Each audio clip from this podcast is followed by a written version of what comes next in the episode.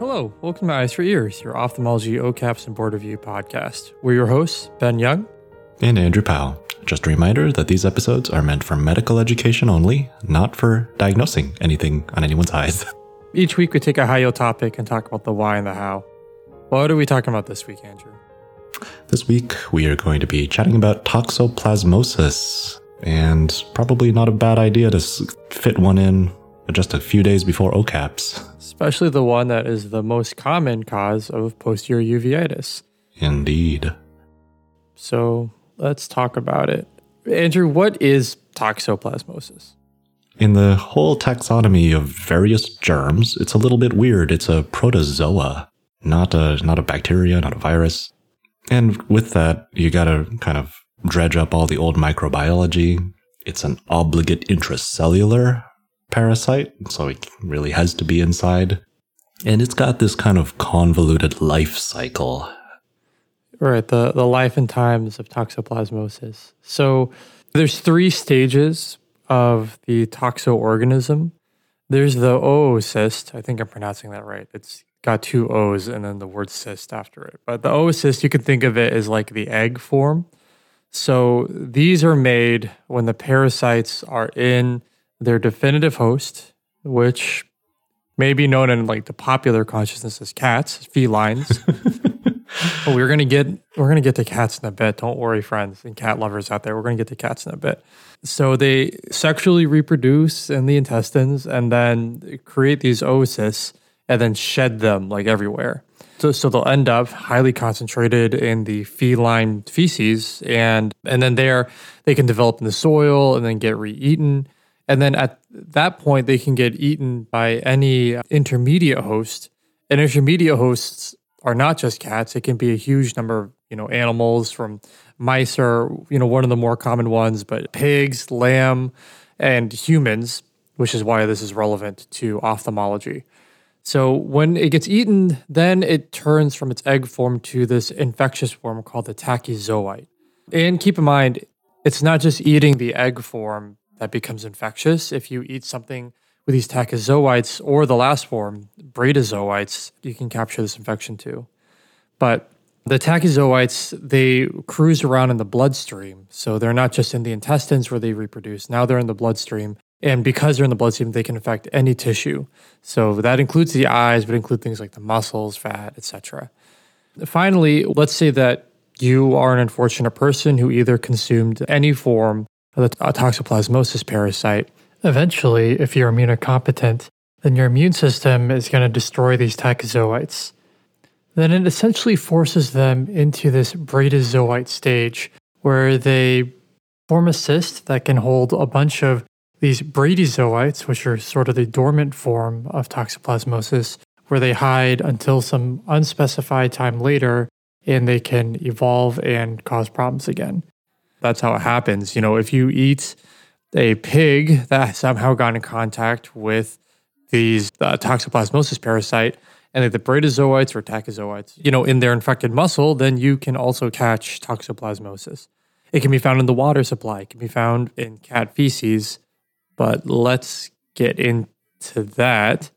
Yeah, this is the reason why I wanted to do this episode. I don't really care about toxoplasmosis, but cats, uh, in my opinion, have been subject to character assassination in the media because of this association with toxoplasmosis. Okay, so first thing, they are the definitive host for toxoplasmosis, like felines in general. So uh, I, I it, I'm not disagreeing with the advice that pregnant women should avoid interacting, especially with cat fecal material. Okay, like that's true. I'm not like going against any previously given medical advice, but my impression going through medical training is that most physicians, well, many physicians think that the primary way to become infected with toxoplasmosis is interaction with cat or cat feces, which is actually not true. In developed world, the most common source of toxoplasmosis infection is undercooked meat. So that's really what you should like the main thing if you had to pick one that you try to avoid is interacting with undercooked meats, you know, especially things like pork. That's one of the most notorious. Pork and lamb are some of the most notorious agents for this. Uh, beef, apparently, less so for, for whatever reason. And if you have a cat at home, then you don't have to eye this cat suspiciously. In order for them to get toxoplasmosis, they need to interact with the toxoplasmosis life cycle. And the most common way for a cat to catch toxoplasmosis is to eat an intermediate host, which is usually a mouse. So if your cat isn't like my cat is a house cat that has no mice to feast upon, the odds of him having toxoplasmosis are rather low. And I, at some point, I will test this to prove it. But um, uh. but, you know, if it's an it, you know if it's an outdoor cat, or you, there's a possibility that you know they, they have eaten mice, then like okay, fine. like you know, they, there's a reasonable chance that they have obtained toxoplasmosis at some point in their life cycle. How are but, you going to test this, Benjamin? What? How are you going to test this? Oh, like a muscle biopsy. oh gosh. Okay. No, I'm, I'm, joking. I love my my, my cat. Right. Um, listener, listener, beware. Benjamin Young is can very fairly be described as a cat stan. I think I'm using that terminology correctly. I yeah, don't know. Good job, Zoomer. The the right. Okay. Fair enough. Here's some stats that are kind of scary about toxoplasmosis. It's hard to estimate how much of the general population has toxoplasmosis, but it can be very high. The BCSC says that the US has between a 3 and 22% infection rate of in the general population of systemic toxoplasmosis, though the rates of ocular toxoplasmosis are only about 0.6 to 2%. So, you know, you can remember about 1% of, you know, lifetime incidence of toxoplasmosis in the United States, which is very high. I mean, that, that is very high, but maybe not as high as in other countries like France, which somewhat famously has a 50 to 80% rate of systemic toxoplasmosis. And for some reason, there's a lot of literature about Brazil, which is what we're going to kind of compare things to. Because Brazil is um, known to have approximately an 80% systemic rate. So 80% of the general population of Brazil has toxoplasmosis at some point in their lifetime, with an about 18% ocular infection rate. So almost 20% of their population has ocular toxoplasmosis. It was previously thought that all cases of ocular toxoplasmosis was congenital, was obtained when the patients were fetuses. Andrew, can you tell us a little bit about the stats of congenital toxoplasmosis? Uh, sure. Incidence of congenital acquisition of toxoplasmosis is only about 1 to 10 incidents out of every 10,000 births or so.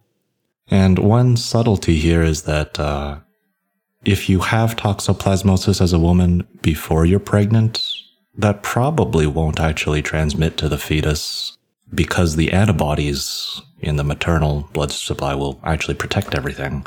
So the susceptible dangerous time seems to be if you if the mother acquires it while she is pregnant before she has antibodies, that's how it can be transmitted onto the fetus. And the earlier that the fetus does contract it, the worse the disease will be for the little little human.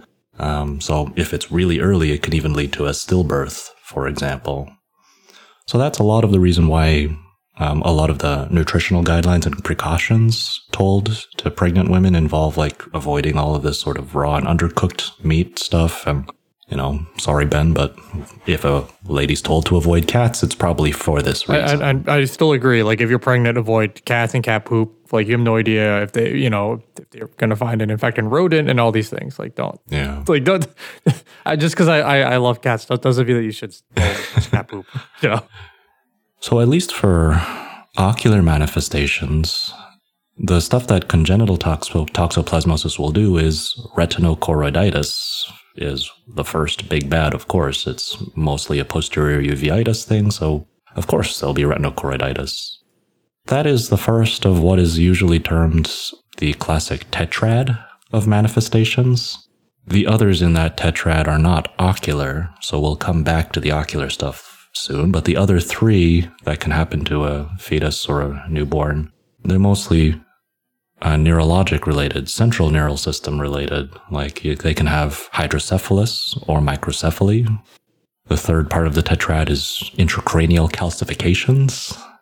And the fourth is cognitive impairment. Other stuff that technically isn't in that tetrad of retinochoroiditis, hydrocephalus, microcephaly, intracranial calcifications, cognitive impairment.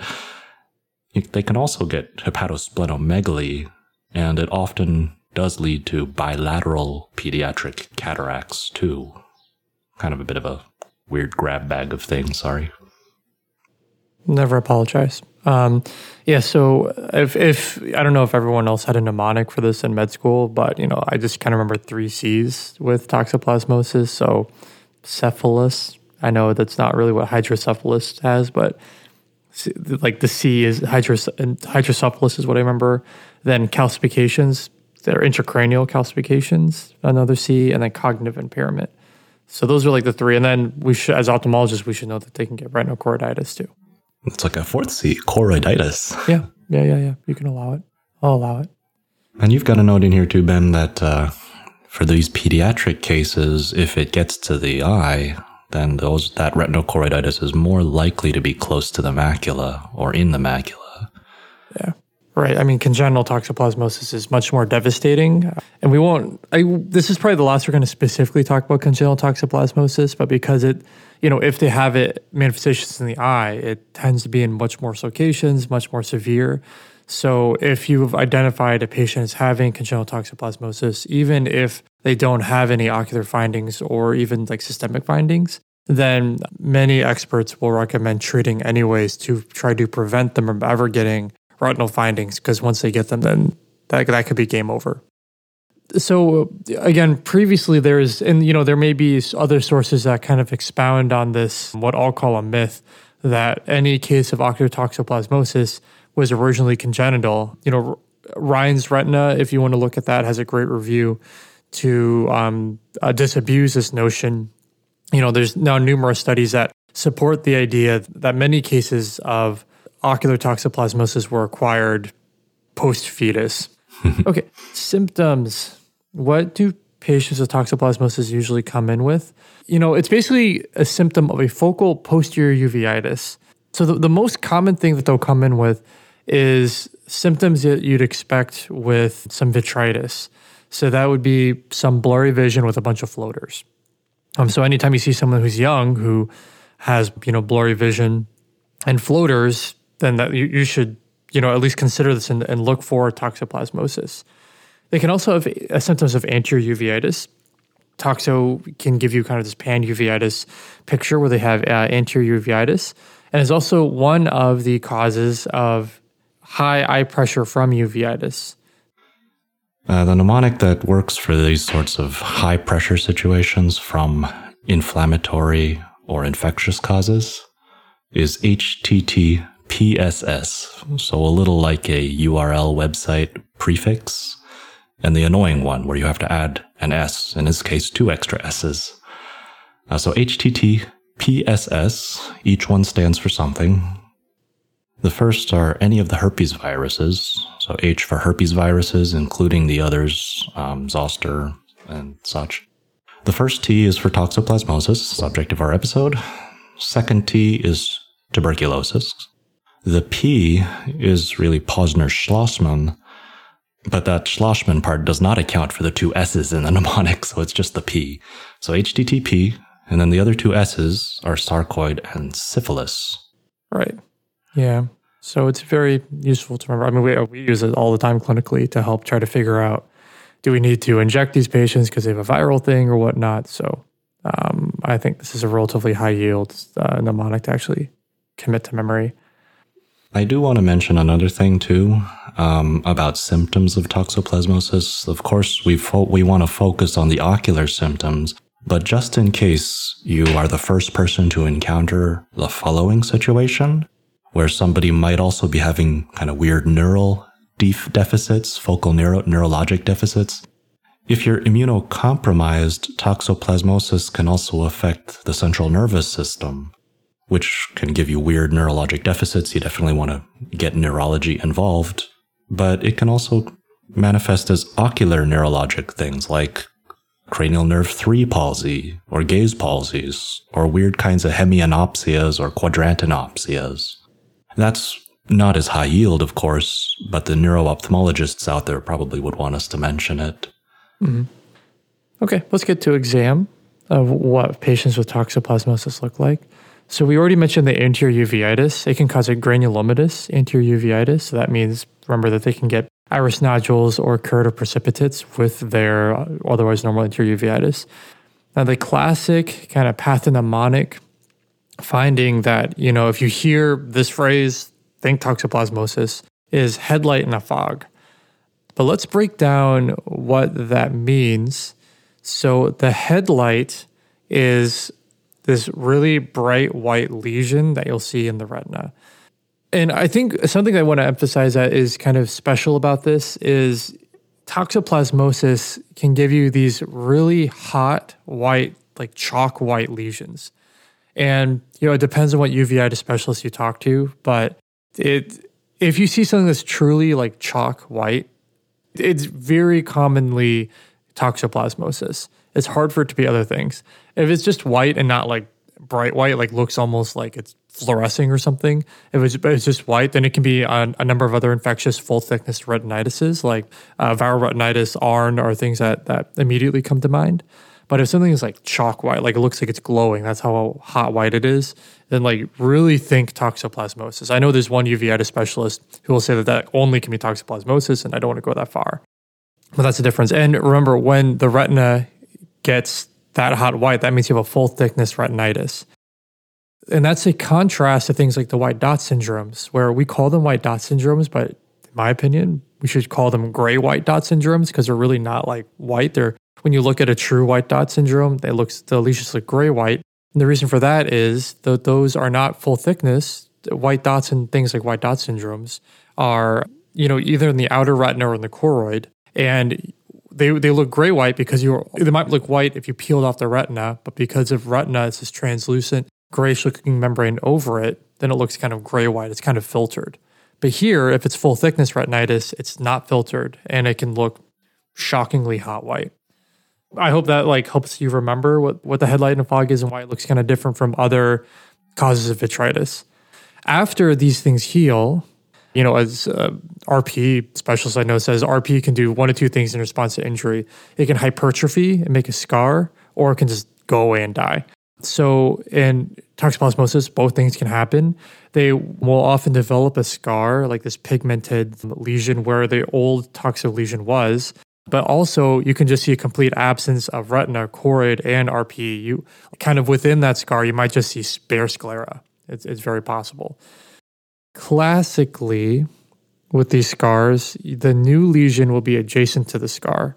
You know, the idea coming back to that life cycle thing we were talking about is they had some infection at some point in the past. Then the immune system turned on it and then turn those tachyzoites that were going buck wild and making things hot white, turn them into bradyzoites. So they just became this dormant cyst, but that dormant cyst is still there and it's uh, essentially impregnable to the immune system and it will reactivate in that area. So if you see this like hot white, or if you see this white lesion in the retina next to an old scar, then you've essentially diagnosed toxoplasmosis. Nice. Ben, can you clarify a point for me that I've always, I think I remembered somewhere mm-hmm. where you might be able to distinguish congenital from acquired toxo if there is or is not a scar. So, like if you're completely new acquisition of toxoplasmosis in like a 20 year old or something, they might not have a scar from previous. Is that correct? That is that is true. Um, a lot of texts will say you know, if you see a lesion without an adjacent scar, consider this an atypical presentation for toxoplasmosis and broaden your differential substantially. So, you know, then you might want to also consider viral retinitis or, you know, or tuberculosis or syphilis or other uh, other causes of, of retinitis. So it, it's possible. It's certainly possible. Like, you know, I've I've certainly seen it even in my my short career so far, but then it's not like an immediate slam dunk if you see that. Yeah. Also consider that they may be immunocompromised if you see any atypical presentation, including a hot white lesion without a scar or multiple lesions in the periphery. Hmm. Thank you. That's mm-hmm. helpful. Mm-hmm. Yeah. But for sure, the scar and the dense vitritis, those two things in com- combination, I remember even as a first year optho resident, not really knowing anything, trying to figure all this stuff out while I was managing our inpatient consult service. I was like, I'm going to latch onto these two things that's how I know it's Toxo, and it's served right. us pretty well since. Right. Headlight and a fog, because it will also almost always have some overlying vitreous inflammation. It doesn't have to be a lot. You know, it, it could be only enough to like barely decrease someone's vision, like only by one line, maybe. So they can be like 20, 25 vision or something, but still have a very active toxoplasmosis infection. Okay, so if you are a junior resident and learning about toxo, like that is the main thing I want you to know. Like if you're going to take away one thing from this episode, eject the cat stuff and keep the headlight and the fog stuff. Like that's that's how you're going to learn to identify toxoplasmosis when you're on call. Now, if you're kind of a more advanced resident, then let's talk about other manifestations of toxoplasmosis in the retina. I like to think that there are four ancillary interesting things that toxoplasmosis can do. So, one of them is vasculitis. Especially if a lesion is next to a retinal vessel, then it can cause vascular sheathing, you know, all the symptoms of, of vasculitis uh, and findings of vasculitis with fluorescein angiography. So that's kind of ancillary thing number one. But it's important to distinguish that from ancillary thing number two, which is this thing that I think is super interesting, which is with a horrible name. Um, Andrew, do you want to try to say it so I don't embarrass myself? Oh man, uh, Chiro- uh, chirolate, chiro- chirolysis, chirolysis. Oh man, yeah, apologies to Doctor Kier Kirilis. Yeah. I think is is that what it's named after a guy or, or woman? I'm sorry. Chirolysis. In this day and oh. It's a, it's the one with the Chi. yeah, it's, it's spelled K Y R E L I E S I S. So Kyrieleis arteriolitis, which inherently to me is a misnomer. You know, it's called an arteriolitis, the itis implying inflammation, but almost by definition, this is actually not an inflammation. What it is, is you can get the segmental arterial plaques. So in the arteries, you'll see like a white thing in the artery, and then it'll be normal artery, and then a, a thing in the white artery. So it's almost like these like kind of skip lesions of white stuff in the artery. This can very much look like vasculitis because it, it, looks like you have the sheathing of the, the retinal vessel. It looks like it's infected, but then when you do your fluorescein angiogram, there's going to be no leakage there. What it's thought to actually represent is plaque formation within the arteries that for some reason form in the skip like pattern. And, you know, as far as my reading, I, you know, there's honestly not a ton of literature out there on it, just some imaging you know studies because it's not it's the most common thing to see. It's not known why these things happen, but they are not completely pathognomonic for toxoplasmosis. Other th- rare things like tuberculosis can also cause it, but you know it certainly pushes one towards toxoplasmosis if you see that in addition to other findings. So yeah, if you see that, don't necessarily panic that they have retinal vasculitis and also need immediate steroids to prevent vision loss. Okay, uh, the third thing that is an interesting finding in toxoplasmosis is uh, something called Jansen's juxtapapillary um, uh, retinitis. This is like pretty. This is more historical. It's essentially just toxo that's found near the nerve, so it can make the nerve look swollen. So it like it can make one think that someone's an optic neuritis, but it's not you know, it's not really. So you'll see this in like super, you know, the super old papers. I don't know if you guys ever go to PubMed and try to find these classic papers, and they're clearly like scanned in because like the the thing, the PDF you're reading is like all like diagonal and like anti-alias, but it, you know, it's a thing. So that this one, that one's not very high yield at all. But the last one is like a little bit more interesting. It's punctate outer retinal toxoplasmosis. So this is where someone can have these usually pretty well demarcated small multifocal outer retinal lesions. So you can have a bunch of these little things that are like these little kind of punched out sort of looking lesions. You know, that can be a part of like kind of a normal toxoplasmosis. So you should certainly not diagnose someone with toxoplasmosis based on that alone. So again, to review the kind of four ancillary things that I think are valuable to know are um, frank vasculitis, especially if the lesion's right next to a major vessel. This Kyrieleis arteriolitis, which has these segmental plaques that can trick you into thinking they have vasculitis. Jansen's juxtapapillary lesion, which is really just, it, it might be Janssen, by the way. I, I, think, is Janssen like a Swedish name? I have no idea. Is it uh, Janssen? I have no idea. I don't know. Which really is just, you know, if a lesion's near a nerve, then you might be tricked into thinking they have optic neuritis. And then this punctate outer retinal toxoplasmosis. Now let's talk about like some more kind of atypical findings that should make you concerned. Andrew, you brought this up when we were kind of um, reviewing for the episode yesterday Here, do you want to tell us about one thing that should make you, that should give you pause or make, maybe make you consider toxoplasmosis when you previously wouldn't have? Yeah, because what Ben has described is the typical presentation for the posterior uveitis. But sometimes the neuro-ophthalmologists will point out they can atypically present with neuroretinitis, in which case even the retina portion of the problem looks a little different. It'll look more like this striated macular star. Easy to look up to double check what I'm talking about. Uh, in those cases, the neuroretinitis with the macular star being the retinal component, the nerve component just is optic nerve edema usually. And the main takeaway there is watch out again, because if you see that, then you have to worry that the patient may be immunocompromised or something and might have it in their brain too. And then you might be dealing with a much bigger problem than you thought you were. Yeah, definitely. We should do a neuroretinitis, neuroretinitis episode at some point, but that is um, very, very, it's very good to have it on your differential for sure. Also, further implicating cats. Right. Because the other, the most common cause of neuroretinitis is Bartonella, which is definitely, unfortunately, definitely a cat thing. So, uh, Yeah. but not a reason to declaw your cats. Don't declaw your cats. This is my PSA. Don't, don't do it. It's very mean. It's cutting off a knuckle. Okay, whatever.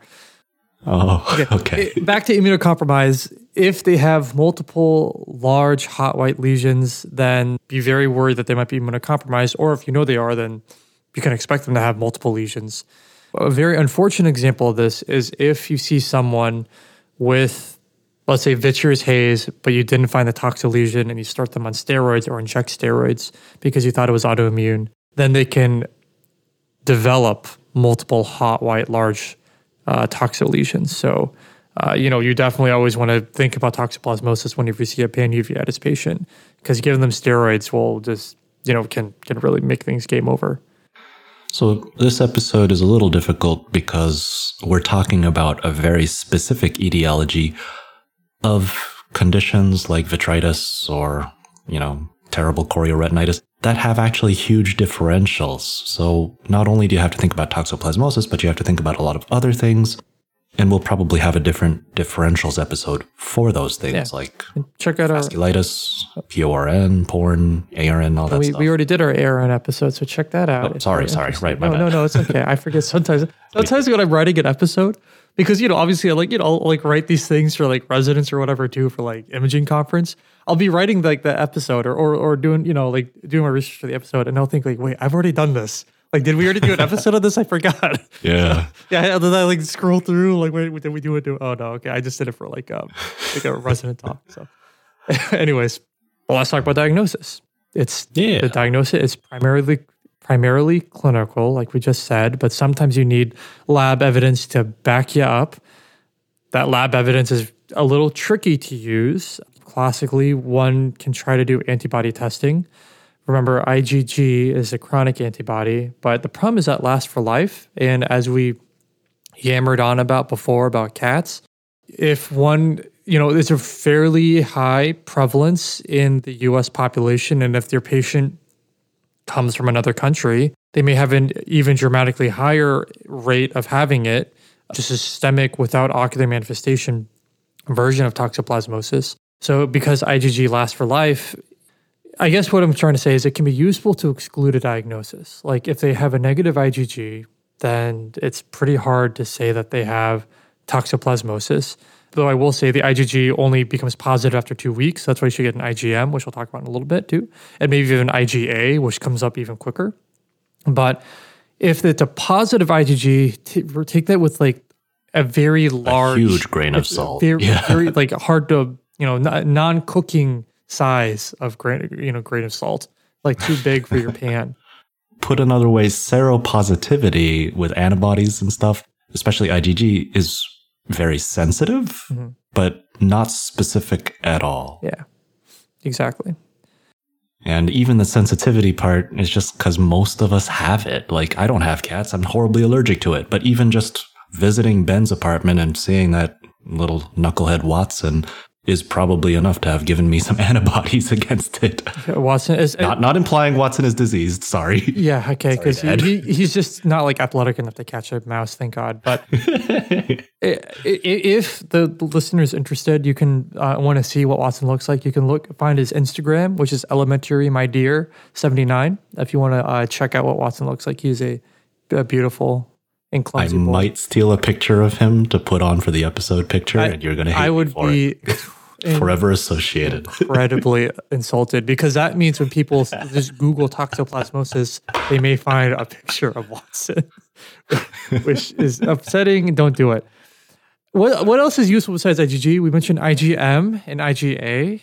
So IgM was more quick acting immunoglobulin. Um, you know, it's only persistent about a year after contracting toxoplasmosis. However, remember that let's say that you caught toxoplasmosis when you were one or when you were a fetus, and then you had these symptoms when you were 20 or 25 or something. Your IgM will not become positive when the toxoplasmosis reactivates because the bradyzoites can be isolated just to the eye. So you may not mount a serologic immune response to the toxoplasmosis when it reactivates.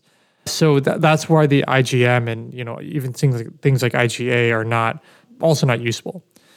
What could be more useful in 2021 is getting a PCR. So instead of looking for the antibodies, looking for the DNA of the toxoplasmosis itself.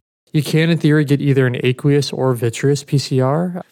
This is a a fellow talking. In my experience, I find aqueous PCR is more than sufficient. If you the diagnosis is, is in doubt, I would almost I'd be very hard pressed to put a patient at risk to, with a vitreous tap to get a PCR sample, but aqueous PCR should be enough.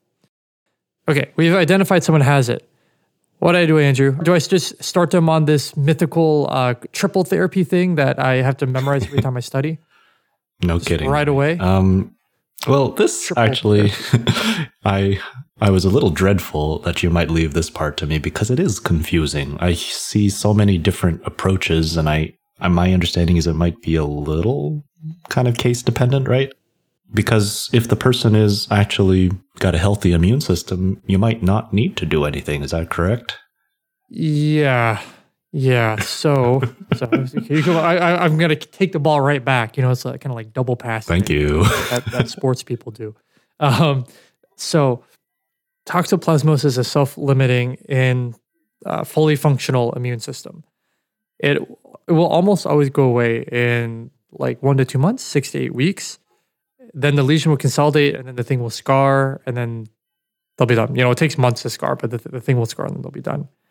Treatment is not to eradicate the disease. So you, the only time you want to treat is when you want to try to shorten the amount of time that the toxo will turn into that tachyzoite form where it can replicate and uh, to more quickly turn it back into its bradyzoite form. So I think it's going to be easier to remember the classic scenario of toxoplasmosis where you don't treat. If it's not within this classic paradigm, then you, you do treat. And I took this from Ryan's Retina. The BCSC essentially has the same paradigm. It's very similar. But if a patient has a classic example, which is a peripheral, single, small, let's say small, less than a disc diameter, lesion with mild inflammation, and when I say mild inflammation, the best way to determine the inflammation, because you know you can there, there's a vitreous grading system, which we can go into another episode, but basically the thing to remember is if it only worsens your vision by about one line on the vision chart, and if it improves in about a month, so definitely follow these patients in, a, in about a month at least, then you don't need to treat. But if it is not does not fall into that paradigm, then you probably should treat. So what are those scenarios? If the nerve or fovea are threatened, so if it's central enough that it could affect a nerve or fovea, you know, even the even the fovea hopefully makes a lot of sense why you don't want a big old scar in the fovea, but the nerve is important too because remember this is full thickness. If it's next to nerve, can knock out a whole fiber bundle, which our glaucoma friend on the call can tell you is like no no bueno, no bueno. You don't need a glaucoma person to tell you. yeah, that. exactly, exactly. If their vit inflammation causes a two line or worse drop in vision, so if they have enough inflammation, then uh, that may be a reason to start treatment. If it's big, again, I said bigger than one disc diameter, that's enough reason to treat. Or if they don't improve over four weeks, there's a bunch of lesions, not just one, or they're immunocompromised. And those are all reasons to initiate treatment. What is treatment? What's the classic triple therapy I was just alluding to? The classic stuff is stuff you won't remember and recognize because it's not what you see your attendings use for your patients anymore. For numerous reasons. But the right. But the old school stuff is one one part of the triplet is pyrimethamine, the other part is sulfadiazine, and the prednisone. The kind of secret one that's not technically in the triplet but really should be given along with it is folinic acid. Because if you remember, oh boy, way back to med school biochemistry, how some drugs interfere with this like tetrahydrofolate kind of thing where it also inhibits the production of folic acid in the same way that it's uh, just by its mechanism of action, folic acid production is an innocent bystander victim. The folinic acid their uh, supplementation will kind of get you around that pitfall. Right. Technically, there's also something called quadruple therapy, which is if you add clindamycin to all this stuff. But these are pretty tough med- medications to tolerate. Yeah. And it's a lot easier to give also something similar to it, and in which uh, I'll pass off to you again, Benjamin, to talk about the modern treatment for it. Yeah. And just also to elaborate, it's also just hard to get these drugs. So, pyrimethamine, I don't know if anyone else remembers when this guy, Martin Shkreli, got big in the news because he was, he, his company had purchased the rights to produce the drug pyrimethamine. And then he jacked up the price like a thousand percent or something. I'd, I'd, have to look up the exact amount that, uh, yeah, here we go. Turing Pharmaceuticals increased it by 50 fold. So I think it's like a, what, a 5,000% increase in price. When you do the math, apparently it leads to a full course of treatment to cost $75,000. But yeah, this, that and even sulfadiazine are, are difficult to get and you know that so these are many reasons why we don't use them though we still have to remember them because of the classic therapy that in theory could still use for toxoplasmosis. In reality today most clinicians will use bactrim.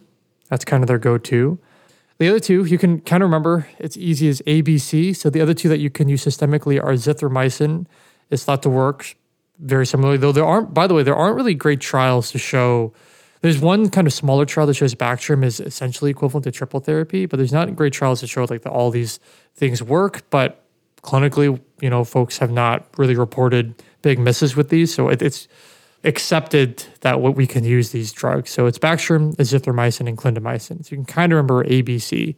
Um, often people use them with prednisone, but remember, you can't just give them prednisone without these meds, or they'll get their disease can explode. Mm-hmm. And then lastly, if a patient for some reason can't tolerate PO medications like they're allergic to Bactrim or something, or um, another case that this may be common is if they're pregnant and you don't want to give them something like Bactrim because remember that's like a whole neural tube, the, all, all these bad things with pregnancy, then you can inject intravitreal clindamycin with uh, dexamethasone because that's a short acting steroid that can go into the eye. In general, um, you decide to inject versus give oral forms, not just if they're pregnant, right? It's also if uh, if they're not responding well right. enough to it's, the oral stuff. That's a, that's a great point. Like if the oral by itself is not doing it, then you can kind of sort of supplement therapy by injecting as well. Okay. And then I guess the last comment we'll make about treatment, you know, there's some to do about prophylaxis. There are some patients who recurrently get toxoplasmosis and you know then one can consider putting them on Bactrim as like a suppressive maintenance dose. Exactly, I guess exactly. The tough thing though is that there's um, I think one or two studies that seem to show that Bactrim is mainly effective as a prophylactic agent only while they're on the Bactrim. So it's not like you can put them on it for six months and hope that wipes out the bradyzoite or the re- cause of the recurrent disease. You have to keep them on it for as long as you want to suppress their disease, which obviously can have problems down the line. This is, I think, much less high yield, but relevant for residents, especially third year residents right now, is there is some thought that and any intraocular surgery, including cataract surgery, may lead to reactivation of toxoplasmosis. There are certainly cases of this. You know, I'm not aware of like a, a, randomized trial or anything that that shows it, but there are certainly cases of this. So if you are about to do cataract surgery on someone, and remember, toxo is pretty dang common among uveitis, consider prophylactic medication or steroids to prevent that reactivation. You know, if you're just a general ophthalmology resident, I wouldn't do this solo. I'd consult your friendly local uveitis specialist to get their thoughts on it to help you with dosing and everything. But just because cataract surgery is so common and toxo is so common, we figured we'd mention at least considering it before um, doing cataract surgery on your on your patient. Great point. And that's all we have for this week. If you like what you heard, you can follow us on Twitter at eyes four ears with the number four. And we have our website at eyes4ears.com with the number four also. And various social media accounts, which, uh, man, I'm always impressed that you keep up with it pretty well, Ben. No, I, I don't know. it, it's all right. Yeah, it's not. It's like a tweet between cases, you know, between OR cases. And if you're gearing up for OKAPs and found our podcast helpful throughout and you want to support the podcast, then a rating or review on iTunes or wherever you found us is extremely helpful to us. Good luck on the test, guys. See you technically the week after, but if you take a little vacation, it's well deserved. Yeah, if you take a, according to our metrics, a six month vacation, that we do not, do not, uh, we take no insult. Bye. Bye.